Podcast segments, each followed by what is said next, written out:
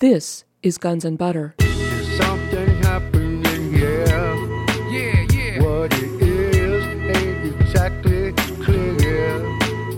There's a man with a gun over there. the Health and Human Services uh, Department in the uh, Bush administration signed orders saying that no matter what, um, soldiers could not hold the government or the vaccine manufacturer, this company Bioport, that was wildly uh, connected uh, in political circles, uh, could be held ever responsible or liable for any uh, illnesses caused by the usage of this vaccine.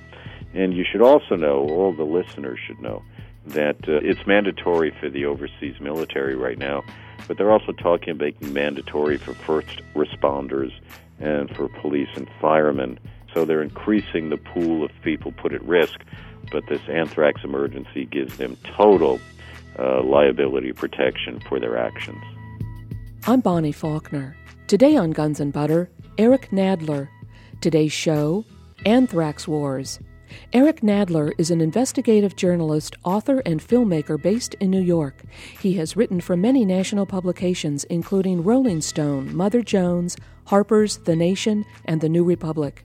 His films have been featured on PBS and the Sundance Channel. He has produced several PBS frontline programs, including BCCI, Bank of Crooks and Criminals, and The Secret Army of Saudi Arabia. With his partner Bob Coen, he co authored Dead Silence Fear and Terror on the Anthrax Trail, published in 2009, and co produced a feature length film, Anthrax War. Today we discuss his seven year investigation into the anthrax attacks of September 2001, the Ames strain of anthrax, dead microbiologists Bruce Ivins, David Kelly, and others, Bioport and the anthrax vaccine, the new vaccine growth industry, private biolabs, and the new biomilitary industrial complex. Eric Nadler, welcome. Thank you. What can you tell us about the anthrax attacks on the U.S. Congress associated with the events of September 11th, 2001? Well, uh, as you uh, remember, this was the uh, big one-two punch against uh, uh, the U.S. Republic in um, the fall of uh, 2001. Uh, my family lived in New York through those events, and as terrifying as the uh, events of 9/11 were at the World Trade uh, Center, equally terrifying, but perhaps even more scary uh, because it had the potential to uh, to reach almost anyone were the anthrax attacks in which uh, deadly anthrax uh, was sent through the U.S. mail and ended up killing five people from uh, varying locations in the Northeast, apparently chosen fairly at random because they had the misfortune to uh, deal with these letters full of this horrible poison.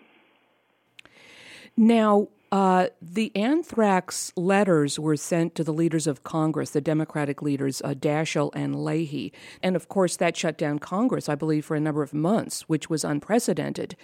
Now, I understand that those uh, samples from the Leahy and Daschle letters were analyzed. Could you describe the anthrax that was found in those letters? Yes, um, the anthrax uh, in the letters to Senator Patrick Leahy and Senator Tom Daschle, uh, according to Army scientists who uh, examined uh, these anthrax powders, they concluded these were among the most sophisticated, uh, manipulated anthrax they had ever seen, meaning that anthrax such as this did not occur in the natural state. And what they found was that it was uh, milled down, it was ground down to a very minuscule uh, particle size, uh, which uh, would make it a uh, more deadly agent, allowing it to be uh, breathed in and go to the deepest recesses of the lungs, where it would do the most uh, damage, in some cases fatal. And first of all, it was milled down, and that takes great skill and very specialized equipment. And uh, the next thing they discovered uh, was uh, the presence of an additive, they called it, called silica. And silica is uh, utilized in uh, such things to reduce the electrostatic uh, attraction at a molecular atomic level, even, and thus also making the anthrax able to float easier in the air and thus be breathed in um, if one was to use it as a uh, agent of uh, destruction.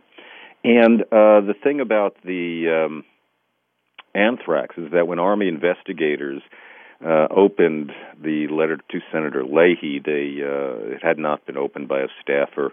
Uh, Congress was already on the lookout for suspicious letters. This certainly was suspicious when they rushed it to an Army uh, biosafety laboratory and open it. Uh, they saw something they had never seen before. The anthrax literally floated above the slide. Um, it could not uh, rest comfortably. It was so uh, active and so uh, dispersible and so aerosolized that um, Army scientists could only scratch their heads in amazement. And uh, more than one of them came to the conclusion that this was the uh, result of a very sophisticated uh, program, either by a state or a uh, corporate entity.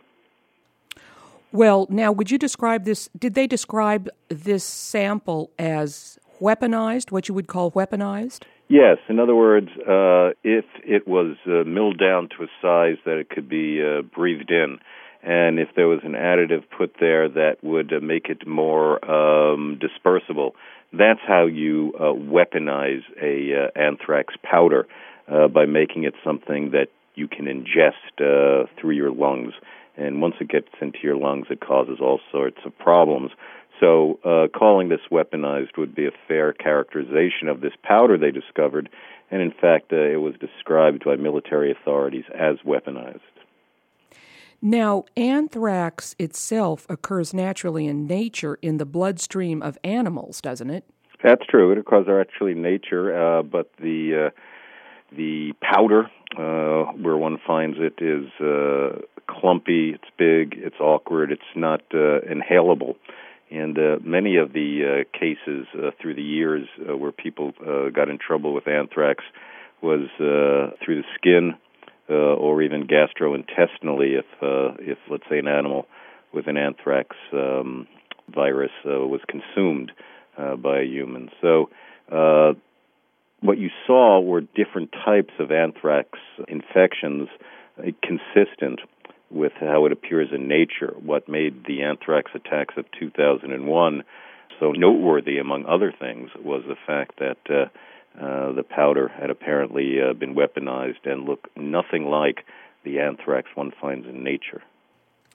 Now, isn't it true that approximately one month after the attacks of September 11th, that a collection of samples of the Ames strain of anthrax was destroyed at Iowa State University, uh, College of uh, uh, Veterinary Science, and also at a USDA lab nearby under armed guard and with FBI approval.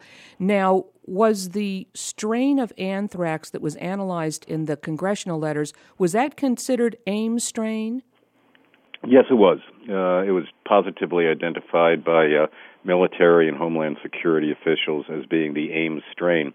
The Ames strain um, came from a uh, sickened uh, animal and was studied by uh, leading uh, scientific institutions.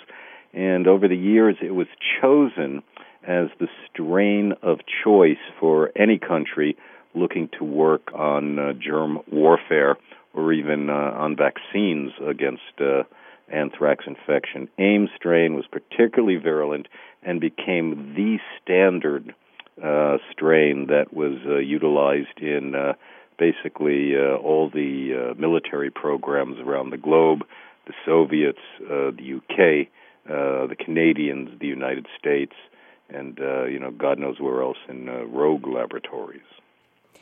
In 2008, the U.S. government accused a dead microbiologist who worked at USAMRIID at Fort Detrick with being the perpetrator of the 2001 anthrax attacks, named Bruce Ivins. What can you tell us about him? Well, Bruce Ivins was uh, a specialist. He worked in the uh, U.S. military's Select Agents program, with his specialty being anthrax. Um, he was, uh, in the years uh, preceding his uh, sudden death, in uh, 2008, Ivins uh, worked on a vaccine uh, for anthrax, and um, in fact, he's even called as a uh, expert um, consultant uh, by the FBI when they were investigating the uh, anthrax attacks uh, case. Uh, Bruce Ivins was an insider for many years at Fort Detrick in Maryland, which is the home of uh, originally the U.S. Germ War Program, uh, but lately what they call uh, the Biodefense uh, Program. Uh, but basically, this is an area on a military base where the most deadly pathogens are uh, handled and studied uh, for a variety of uh, reasons. And uh, Bruce Ivins was uh, at the heart uh, of that uh, bio military complex. And when he was revealed by the Army, by the FBI, to be the anthrax killer, um, that's pretty amazing admission that uh, it was an insider that had done it. The only problem with the FBI's case against Bruce Ivins is uh, uh, many people don't believe it. Uh, many people believe he was a fall guy. Uh, many people believe he lacked the uh, skill sets and the equipment necessary to uh, manufacture uh, this powder. And uh, if he uh, didn't manufacture the powder by himself, he either had help uh, from others or obtained it from uh, inside the U.S. Uh, biomilitary complex. And uh, many people say that such an anthrax as uh, was utilized in the attacks, if it was within the U.S. Uh, military complex, it was a violation of uh, international treaties against uh, bio uh, weapon development. So this put the FBI in a very, very tough spot as to how far do you really want to go down the rabbit hole of uh, following uh, this uh, powdered anthrax to its original point of manufacture, and uh, how Ivins, if he was involved at all, could have gotten his hands on this thing. Um, this calls into question U.S. adherence to uh, a wonderful bioweapons treaty that everyone thought uh, had put this terrible genie back in the bottle when the treaty was ratified in 1975. But you can see why the FBI would want to make Ivins a lone gunman and uh, close the case quickly and not uh, raise too many questions. Because to raise too many questions about this anthrax powder is to raise questions about the U.S. Uh, adherence to uh, an important arms control treaty. And I don't think uh, anyone uh, with the FBI pay grade uh, really wanted to go and open that can of worms. Well, Eric, as well, didn't you interview a former head of Fort Detrick who said that the equipment at Fort Detrick was not capable of producing the highly sophisticated form of anthrax used after 9 11? That's uh, exactly correct. Now, the thing to remember is that uh, Ivins uh, worked uh, his whole career with liquid anthrax, and uh, 99% of the research done in the anthrax division uh, at uh, Fort Detrick, where Ivins worked, dealt with liquid. In order to go from liquid anthrax uh, to powdered anthrax is a very, very, very uh, complicated uh, piece of business.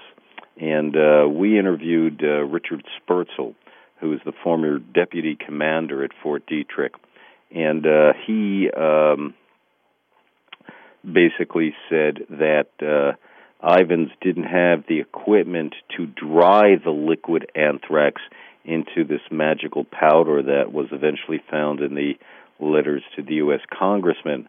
The FBI addresses that point head on. They said that Ivins used essentially a hair dryer to accomplish this task, and um, Dr. Spertzel and uh, co-workers who worked with Ivins laughed that one out of the park and said you would have needed to bake the liquid anthrax in a uh, oven the size of uh, the end zone of a football field for uh, three months uh, before you could uh, begin to get near the powder that was supposedly in the letters. And uh, you know, Ivins was supposed to be doing his nefarious deeds um, after hours. Uh, there was no way anyone could not have noticed if he had the right equipment. So his coworkers and his former bosses and people really at the heart and in the know of the U.S. biomilitary industrial complex don't buy for a second that the official FBI narrative comes anywhere close to truth. I'm speaking with investigative journalist and filmmaker Eric Nadler. Today's show Anthrax Wars. I'm Bonnie Faulkner. This is Guns and Butter. Well, speaking of Bruce Ivins, wasn't he working on an antidote for anthrax as well, like a uh, an antibody or a vaccine? And wasn't the company that he was working with on this vaccine called Bioport up in uh, Wisconsin? What can you tell us about Bioport? Well, Bruce Ivins, we'll start with him, was, of course, in uh, the phase of uh, time in which the U.S. military was working on biodefense. Um, their top priority was to develop a uh, vaccine against anthrax because, um, at least the official story was, they were very concerned that uh, U.S. Uh, troop movements in the Middle East, in Iraq, would be met by a uh, rogue weapons of mass destruction program based on an anthrax weapon. So they tasked um, the Ivins and his crowd to get us a vaccine um, that if we send troops into harm's way, uh, that at least we'd have uh, uh, something to inoculate them with and give them the confidence, if not the actual, uh, maybe the thing would work. Um, and so that's what Bruce Ivins uh, was working on. And as a U.S. military researcher, he was working with the private company that had the contract from the U.S. government to actually make this thing called the anthrax vaccine. It wasn't a government project, it quickly became a government corporate project. And uh, it became the uh, single project of a company in uh, Michigan called Bioport.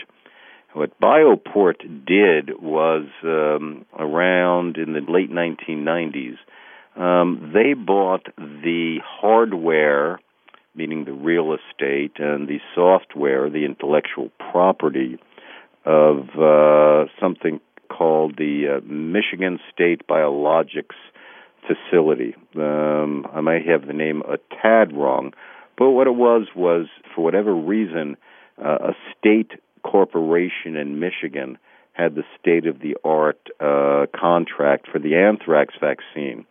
Well, in the late 1990s, uh, this new company called Bioport came and said, We want to buy the building, we want to buy the hardware, and we also want to buy the um, $2 million or so in contracts with the U.S. Department of Defense for this anthrax vaccine and that became a very important um, commodity um, to actually be able to own the vaccine uh, for U.S. troops being sent overseas.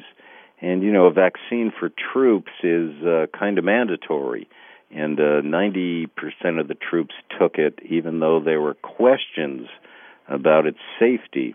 And uh, there's been a whole bunch of controversy um, around soldiers who have refused to take this anthrax uh, vaccine, claiming all kinds of uh, health issues, including a woman in our documentary, uh, Anthrax War, and uh, the woman who mentioned in our book, Dead Silence Fear and Terror on the Anthrax Trail, a, a wonderful patriotic uh, Army uh, sergeant named uh, Private Iwanoska in Fort Drum, New York, who was a, um, a very strict uh, Catholic uh, recruit who did not believe in doing anything to harm the unborn. And when they said to her, and now you take this anthrax vaccine, she said, forget it, I ain't taking that. And uh, they dishonorably discharged her and uh, threw her out of the service. Uh, which I think is a total disgrace.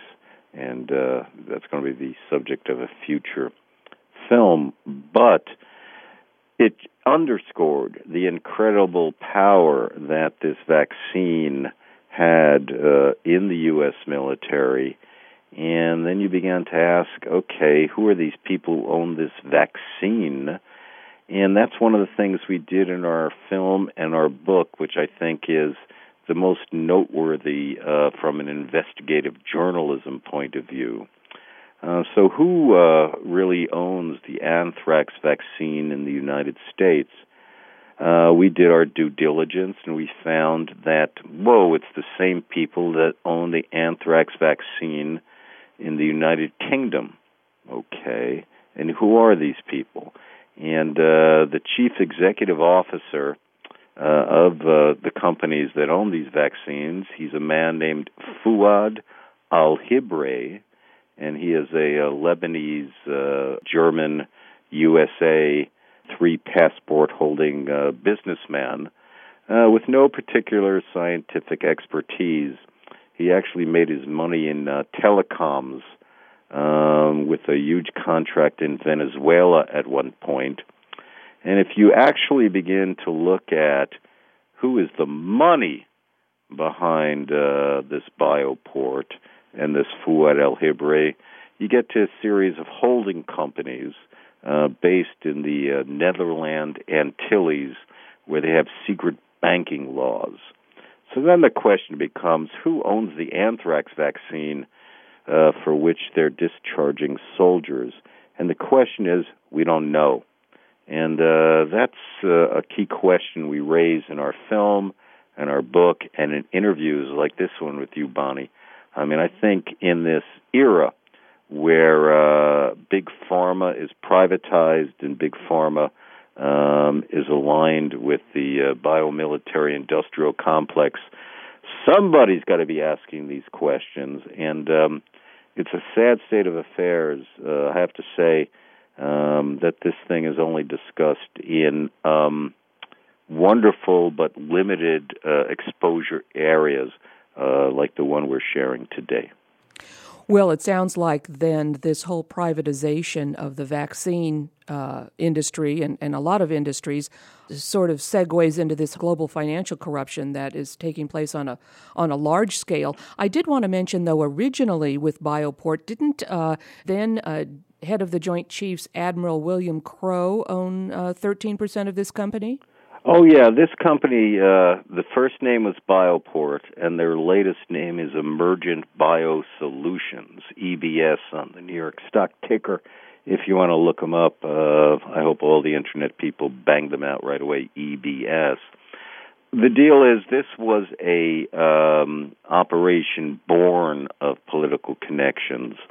Um, the chief uh, business partner of the El-Hibris when they made their entree into the United States was Admiral William J. Crowe, the former head of the Joint Chiefs of Staff under Bill Clinton. That's as uh, powerful a military guy as you could ever hope to imagine. And um, he uh, entered into contracts with uh, uh, Bioport and the El that netted him a, a nice piece of business. He was the former ambassador uh, to London uh, from uh, Bill Clinton, um, U.S. and English uh, business associations uh, and military associations in biodefense should be looked at closely. Uh, that's something we've done. We've appeared in the UK. We're about to be, my filmmaking partner and I, Bob Coen, are about to give evidence to the Chilcot inquiry into the Iraq uh, war conduct by that government. We're especially interested in the um, affair involving David Kelly, uh, Dr. David Kelly, who is the former head of uh, bio research for the UK's operation, a man who also had knowledge of the anthrax vaccine program and the El-Hibris, etc. So um, this is a, a complicated and murky business. Well, since you brought up microbiologist David Kelly, uh, who was at one point anyway, I guess the head of Porton Down, which is the uh, what the uh, British equivalent of Fort Detrick. Now, microbiologist David Kelly, of course, was found suicided in the woods in England uh, near his home.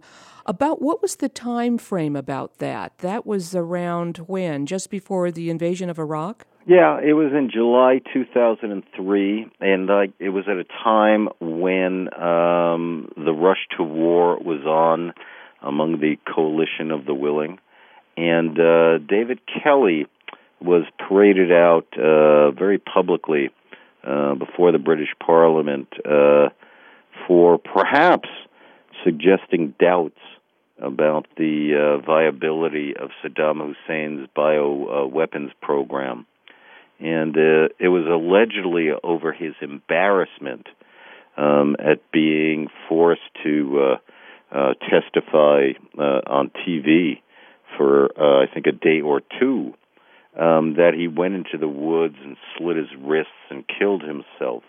Well, 70% of Britons uh, polled on this simply don't believe it. And uh, one of our favorite fellows, a member of parliament um, a liberal Democrat named uh, Norman Baker, took one year off from his duties um, as a parliamentarian. Then you'll say there are not many, but that's okay. He took time off and he ended up writing a book called The Murder of David Kelly, um, saying Kelly was murdered. This was a uh, long serving member of the British Member of Parliament who also had uh, interesting he had the power to ask uh, police officials very important questions and you know if you and I called them up and they tell us to go to heck but when a member of parliament calls them up they say what can I do for you sir and what they admitted to Norman Baker was that there were no fingerprints found on the knife that Dr. Kelly allegedly used to kill himself. And wow, that's a big admission. That's the big uh, elephant in the room that uh, anyone in Britain uh, talking about the David Kelly issue cannot get around. And um, no one has denied that Baker has said this, and uh, no one has denied that the uh, Thames Valley police who investigated the murder had said this. And so it stands out there that the leading British uh, germ warfare scientist uh, who the official story says killed himself is totally unsupported by the first level of inquiry conducted by a member of parliament. You know, the press has been asleep on this one. Don't get me going on uh, lack of uh, mainstream press material. But uh, Norman Baker, member of parliament, is a real hero, and um, he basically has uh, destroyed uh, the British official narrative about the death of their own big germ war scientist. And of course, this began to raise interesting questions for us. What secrets, what information did Kelly have that might have wanted someone to kill him? And uh, this is the uh, operation uh, we assumed uh, a few months ago. Wasn't David Kelly quoted as saying, quote, if we go into Iraq, I'll end up dead in the woods? He was quoted as saying that, and I think that's an interesting quote. We will suggest that um, maybe he didn't say that. We will suggest that uh, the whole notion of David Kelly being interesting because of matters he said involving Iraq I think that tends toward part of the cover story. What's more interesting to me and Bob, um, and the work we've done for five years, is to look at the areas of germ warfare uh, where David Kelly worked, areas that may have violated international treaties, areas that may have gotten the Russians, the Chinese, and the Iranians ticked off for correct reason. Really dangerous areas uh, may have been what got David Kelly killed. And uh, anything that says look over here towards Iraq uh, could be uh, diversionary. I'm speaking with investigative journalist and filmmaker Eric Nadler. Today's show Anthrax Wars. I'm Bonnie Faulkner. This is Guns and Butter. Now, David Kelly was in a correspondence of then New York Times uh, journalist Judith Miller. In your book, uh, you quote David Kelly's last email to Judith Miller of the New York Times, where he says, There are many dark forces playing games. Could you talk for a minute about Judith Miller? It may be that people don't realize that in the week before September 11th, 2001, Judith Miller actually, along with a couple of her colleagues, published a New York Times article on biogerm warfare that probably upset a lot of the powers that be. Yes, I think that's a very important point. Now, Judith Miller is a controversial uh, figure, no doubt about it. And um, the official narrative has her being a cheerleader uh, too much uh, for the uh, neoconservative crowd uh, in the rush up to the war in Iraq. And I think to a large extent that um, analysis can hold. And I believe that a lot of the journalism and professional work that uh, Judy Miller has done um, after um, all that controversy with the New York Times also points out her closeness to a neoconservative worldview and um, basically a crowd where she would get leads and just work like any other journalist. And um, I don't get into it doesn't concern me for Anthrax War. Um, Judith Miller's ultimate record on weapons of mass destruction what interested me about Judy Miller was that one week before September 11th, 2001, on September 4th, 2001, she published a page one story uh, with Times colleagues William Broad, maybe someone else, which detailed that the U.S. may have been involved in germ war slash biodefense research that was skirting awful close the uh, provisions of the International Bioweapons Treaty Convention against such research. And when the New York Times says they're skirting so close, it may, you know, most informed observers would say, holy cow, they had done it, you know. So the fact that Judy Miller was calling out the germ warriors within the U.S. defense establishment, including CIA contractors, uh, Battelle Laboratories in uh, Jefferson, Ohio, a very important uh, place where anthrax research is done.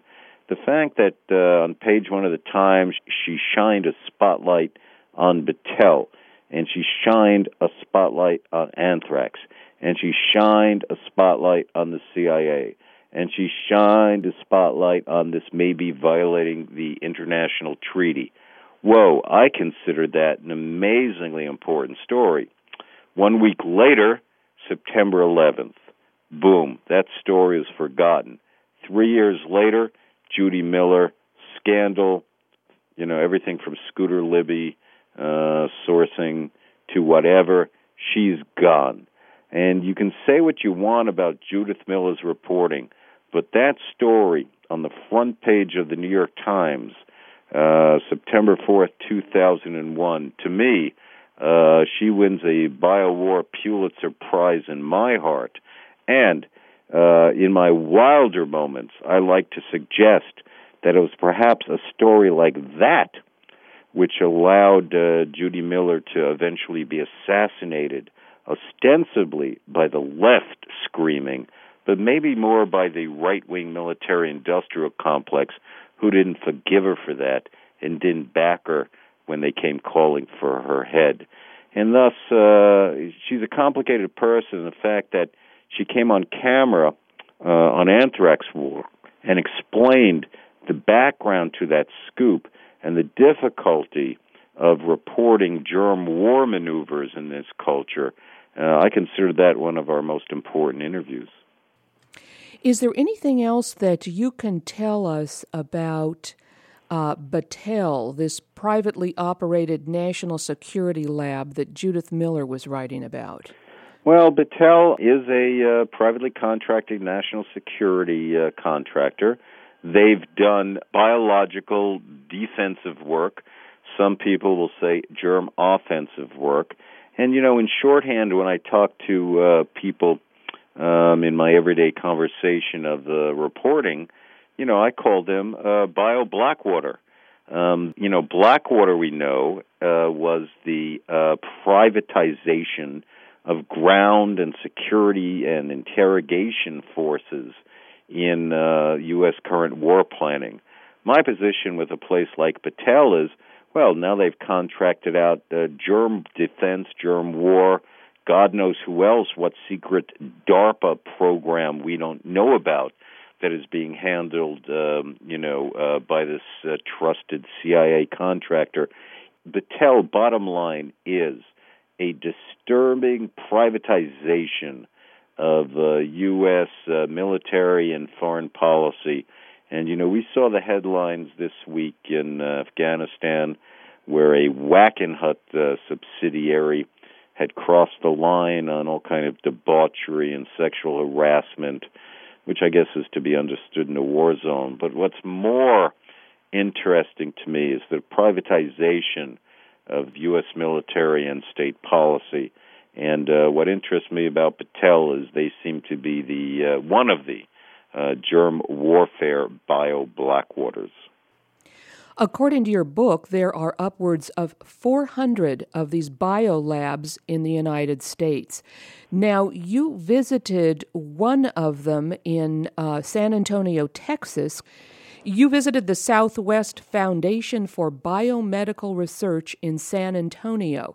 This is a private level four lab with federal funding. Isn't uh, bio level four the highest level there is? That's true. Um, laboratories that do research into bio offense or bio defense are categorized uh, by four uh, levels. BSL is the uh, acronym, which means biosafety level. And then you go one, two, three, four, BSL 1, BSL 2, BSL 3, BSL 4. BSL 1, you know, your run of the mill uh, horrible disease. BSL 2, the next one. BSL 3, uh, a lot of anthrax. Uh, it's really uh, deadly. BSL 4, no antidote, no cure, always deadly uh, my God, you don't want any of this stuff leaking out of this laboratory, or you've got the latest movie of the week, you know. And uh, what we've seen in the wake of the anthrax attacks has been an enormous uh, federally funded effort to create more BSL 3 and, yes, BSL 4 laboratories in university, um, government contractor, uh, in private settings uh, across the United States. I mean, just go to the internet, uh, all your uh, listeners, and do BSL4 Labs US and press the button, and you're going to see one right around the corner from you, and you're going to get really upset. And uh, what used to be the work of uh, private uh, government contractors, a handful, mostly military bases, has now become big business. Everyone and their brother is trying to get a BSL 3 or BSL 4 lab or what have you. And while most of these still remain, BSL 4 especially, still remain in the hands of uh, government operations, we found uh, the only laboratory in the world that is a BSL 4 laboratory. And uh, that's the one you mentioned in your question. It's in San Antonio. It's something called the Southwest Foundation for Biomedical Research. Um, it's been criticized uh, by two successive uh, government accounting office reports prepared at the behest of the U.S. Congress. Has been uh, criticized for bad uh, perimeter security. This is a laboratory handling the deadliest uh, pathogens known to man, located not far outside a major American uh, city, San Antonio, Texas, um, that has been criticized by the government for woefully lack uh, security. And uh, a cursory examination of um, this explosion in uh, deadly agent, select agent laboratories uh, has revealed an almost unbelievable lack of oversight and security on this thing. And, uh, you know, that's why uh, I'm extremely, and those who have studied this uh, for more than a moment are extremely concerned about the uh, ill effects that can come from this rapid expansion of uh, germ defense laboratories uh, with little government oversight. I mean, people are worried about Obama uh, overseeing the uh, U.S. health plan uh, that he's thinking about. How about the demonstrable lack of U.S. oversight over these uh, proliferating laboratories dealing with the worst uh, mutations of germs known to man? Uh, this is what keeps uh, me up at uh, night in the wee hours. I'm speaking with investigative journalist and filmmaker Eric Nadler. Today's show Anthrax Wars. I'm Bonnie Faulkner. This is Guns and Butter. You have uh, quite a few interesting uh, details in your book with regard to this lab, this level four lab in uh, San Antonio. You mentioned that you were having a conversation with the uh, the guard on duty at the gate, and he happened to mention to you that a baboon escaped out of there. Well, yeah, I mean, the Southwest Institute for Biomedical Research um, shares a campus with the, um, I believe it's the world, maybe the U.S., but I, I believe it's the world's largest collection of primates, uh, baboons, uh, and such, who are used for uh, biomedical experiments. And uh, these animals are uh, considered quite important um, because their uh, genome most closely uh, resembles the human genome. So, if you wanted to do testing with substances that you couldn't legally do with humans, well, you'd pick uh, these uh, baboons. And so this very, very spooky facility in San Antonio has the, uh, I think, the world's largest collection of uh, baboon experimental animals. And things have been done um, at that research facility. Everything testing on nerve gases uh, developed by the Nazis in World War II um, to God knows what. And we interviewed a uh, security agent. We were filming the exterior for our film, and security agent was there. And first of all, as far as security goes, it was private uh, guards, and uh, the barbed wire was down in places. It was a real Mickey Mouse operation. And we were listening to the baboons screaming from the uh, enclosures below this little rise where his uh, guardhouse was. And I said, "Oh man, do you get used to this? Do you have this often?" And he said, "Oh, I have it every day, but it's nothing like when one of those guys escape." And I said, "My God, a baboon infected with what might have escaped?" And goes, "Yeah, it's on the news all the time. You can check. They uh, had helicopters and they shot it with a tranquilizer gun." And uh, sure enough, uh, I went to the news records and the local, uh, I think, Fox station had uh, pretty good coverage of them capturing uh, this baboon. Anecdotal evidence uh, came. He said, "Oh, and the other thing is, uh, this facility leaks all the time. You got to be very careful." And I said, "What do you mean?" He goes, uh, "You know, uh, there's leakage when it rains. It gets into the groundwater. My mother works in La Quinta uh, motel across the street, and she tells everyone, don't drink." Uh, the water. Now, uh, we had no way of knowing if this was true or not, but my uh, producer uh, and fellow filmmaker Bob Coen and I, we didn't take any iced drinks till we were well gone uh, from uh, this facility. So uh, it's uh, it's it's something that should be looked at. You know, the Southwest Foundation for Biomedical Research, as an aside, uh, very close, uh, the people who run it, very close to the Bush family. Um, the president of the foundation until recently, a man named John Kerr, childhood friend of uh, former President Bush. His mother was named Molly. That's who the Bushes named their uh, dog after in the first uh, Bush uh, White House. Uh, pictures of uh, this fellow and the president all over. Uh, my question is, uh, geez, who owns the uh, world's only private BSL4 laboratory. Well, it's a friend of the Bush family in Texas. And uh, we asked the uh, institute, what exactly are you doing with anthrax in your BSL 4 lab? And they said, we cannot answer that question due to national security regulations.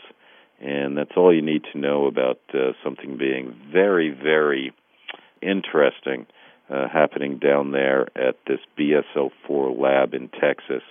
And I urge renewed uh, scrutiny of this place. Do the proliferating biolabs now enjoy liability protection? Uh, it's interesting uh, you say that. Most Americans don't know, but we are living in an officially declared anthrax emergency. Uh, this is the only one declared in the history of uh, U.S. government or any other government. Anthrax emergency. And when you cut through the uh, paper trail and the clauses and this and that, what does that mean? It means that the government nor private medical companies now providing the anthrax vaccine to the U.S. military has any uh, liability in terms of lawsuits eventually brought.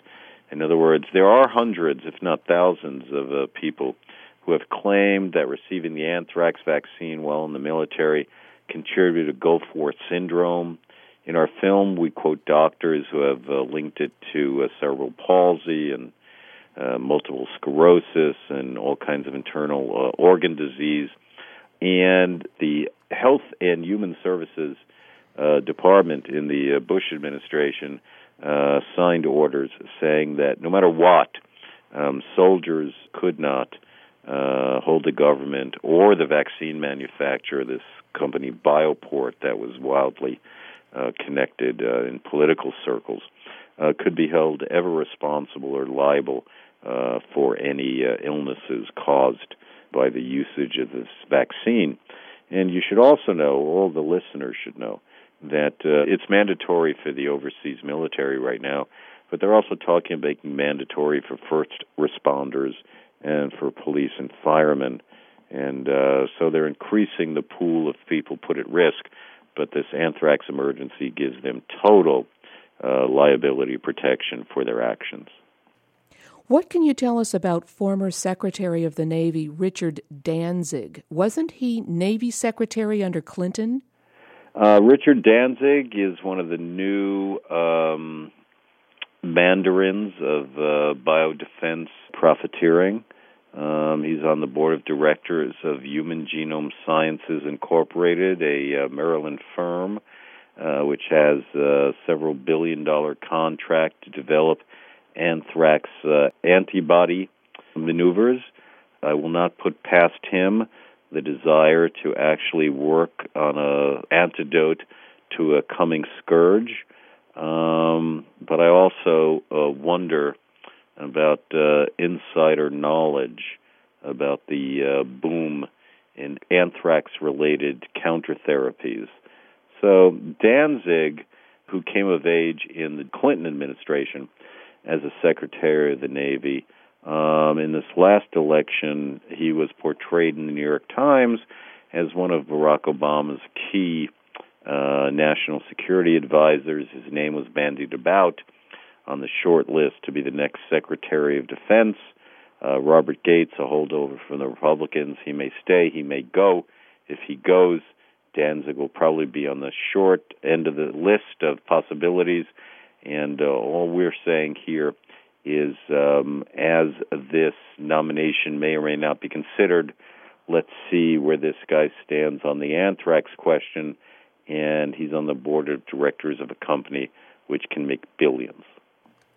I had been wondering what uh, had happened to the Sunshine Project. You say in your book that Edward Hammond, who headed up that project, I guess it was his personal project, shut it down a few months after his congressional testimony due to a lack of funding. Uh, could you tell us what the uh, Sunshine Project was? The Sunshine Project, for uh, a number of years, was the only uh, non governmental organization, the NGO. Um, dedicated to monitoring um, the activities of universities, corporations, and the military in the biodefense field to basically see if this was being done in a safe and effective manner, uh, in a lawful manner, and if in fact uh, any of these activities might have been coming uh, too close to violating international treaties on uh, germ warfare. And uh, we interviewed Ed Hammond, who ran it, a wonderful citizen activist uh, from Texas, who basically tried to um, get money from a whole bunch of NGO operations over the years and basically didn't meet with much success. He was able to keep it going for 10 years and uh, was very effective. He issued reports naming names and critiquing um, all kinds of institutions from the University of Texas um, to big pharmaceutical companies as uh, not uh, conducting themselves uh, responsibly for the citizens and the planet. And um, he even got to uh, testify in front of Congress concerning a particularly egregious case involving the mishandling of deadly pathogens at the University of Texas, which they admitted and had to pay a fine. And uh, that's about the time we got to know Ed when uh, we saw him on the computer one day um, on the C-SPAN feed, I believe, testifying before Congress. And uh, we traveled to the International Bioweapons Treaty Convention annual meeting in Geneva, Switzerland, at the, the UN facility there, where Ed was monitoring the situation. We talked to him. And we were stunned uh, to learn that uh, just a few months after his testimony and after we met up at the UN, he was closing shop. He basically said um, he couldn't raise the money. This wasn't an issue that the NGOs uh, thought was winnable. Um, he said a lot of the money goes for nuclear deterrence, and he thinks uh, the anti-nuclear weapon movement is strong, uh, but the germ warfare uh, monitoring situation is uh, decidedly woefully underfunded. He was told, he said, by uh, NGO funders that this was not a winnable battle, that the uh, biggest enemies, big pharma, and the rest of the military industrial complex was too well funded. Um, years spent trying to influence journalists in this area was not successful. And so Ed uh, said, Look, life is too short. I've been doing this on my own for 15 years now. And he uh, officially closed up the Sunshine Project and uh, moved to uh, Latin America with his family. His wife's from down there and he said, "I'll just raise my kid." But he said, uh, "Call me whenever anything interesting happens, and I'll uh, I'll plug you in." And so we continue to count Ed as a good friend, and uh, I hope as this uh, movement uh, takes shape, and I think we're really at a key moment. You know, in the panic over 2001, the germ warfare industry, they call it biodefense, but it's the same folks who has the expertise. The industry has seen $57 billion in U.S. contracts alone uh, flow to it. And, you know, it's just capitalism and corporate stuff. They're going to go where the money is. And the government will give the money as long as it thinks it can uh, get away with it without a whole bunch of public discussion. And I think if you begin to discuss this germ war renewal in the public space, I think um, we can get political action down the road. Uh, the political imperative is to get the discussion going about what is one of the most underreported yet serious topics of our time. Uh, the headlines are full of it H1N1, swine flu, uh, we take the position where did that come from? Maybe it came from one of those BSL 4 labs that are not being monitored. It seems as good a thing as any, as far as I'm concerned. And so every time I see a new disease out there, and I see someone trying to cash in on the vaccine for the disease, you know, I'm old school. I follow the money. I start to think, where's this all coming from? And uh, I think a good window into all of this was uh, the anthrax attacks of 2001.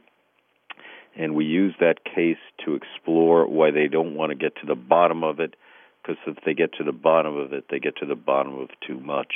And uh, that's uh, why I'm happy to be part of this uh, 9/11 uh, film festival, which challenges uh, conventional narratives and I think that's uh, what must be done by all free thinking Americans who believe in the uh, democratic process.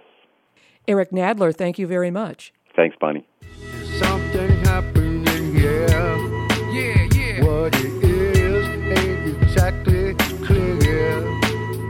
There's a man with a gun over there. I've been speaking with Eric Nadler.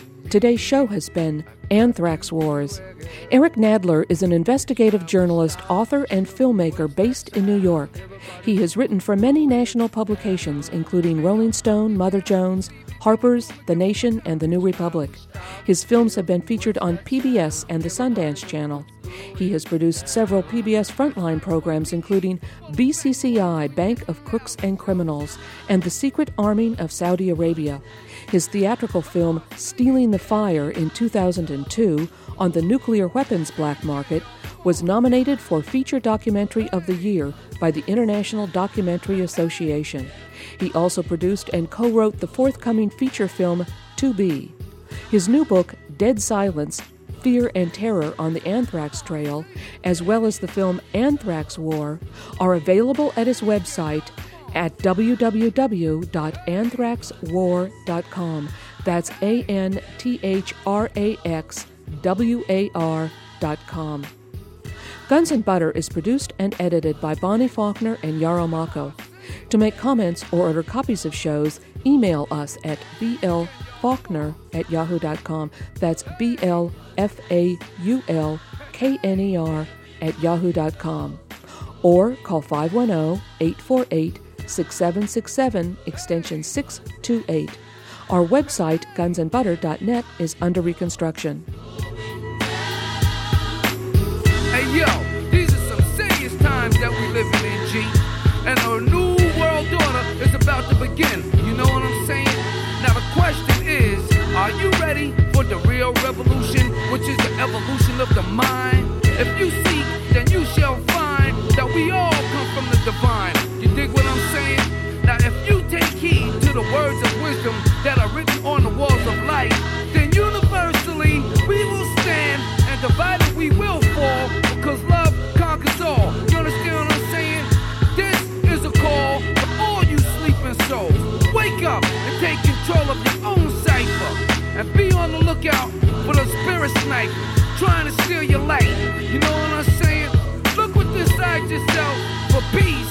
Give thanks, live life, and release. You dig me? You got me?